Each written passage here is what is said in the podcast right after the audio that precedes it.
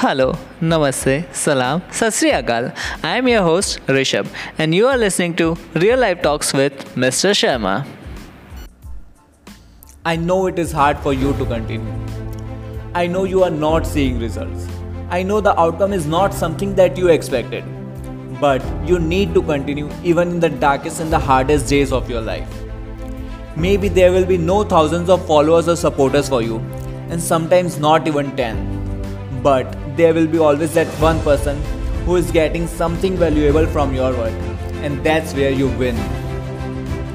It is not necessary that to be a successful person, you should be able to create impact into the life of thousands of people. If you are able to impact even the 10 people, then also your reason or motive should be completed.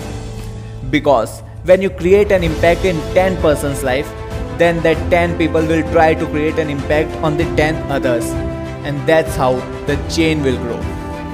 And ultimately it's you who are creating or making change. Bringing change not always means you should come in the field and run from here and there.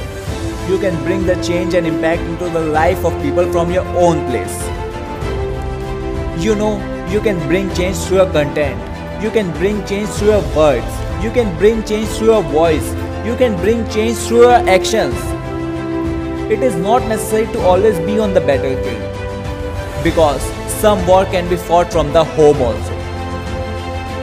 If you want to educate world via social media about any particular topic, do it. You don't need lakhs of followers.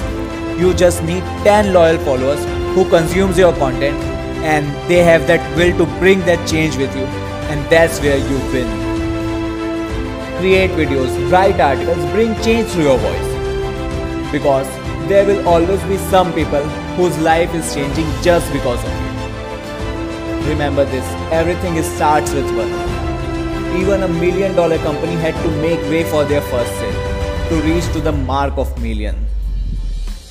Just be that patient driver and continue to drive until you reach the destination, no matter how far it is. Okay, so that's all for today. I'll meet you on the next episode of Real Life Talks with Mr. Sharma.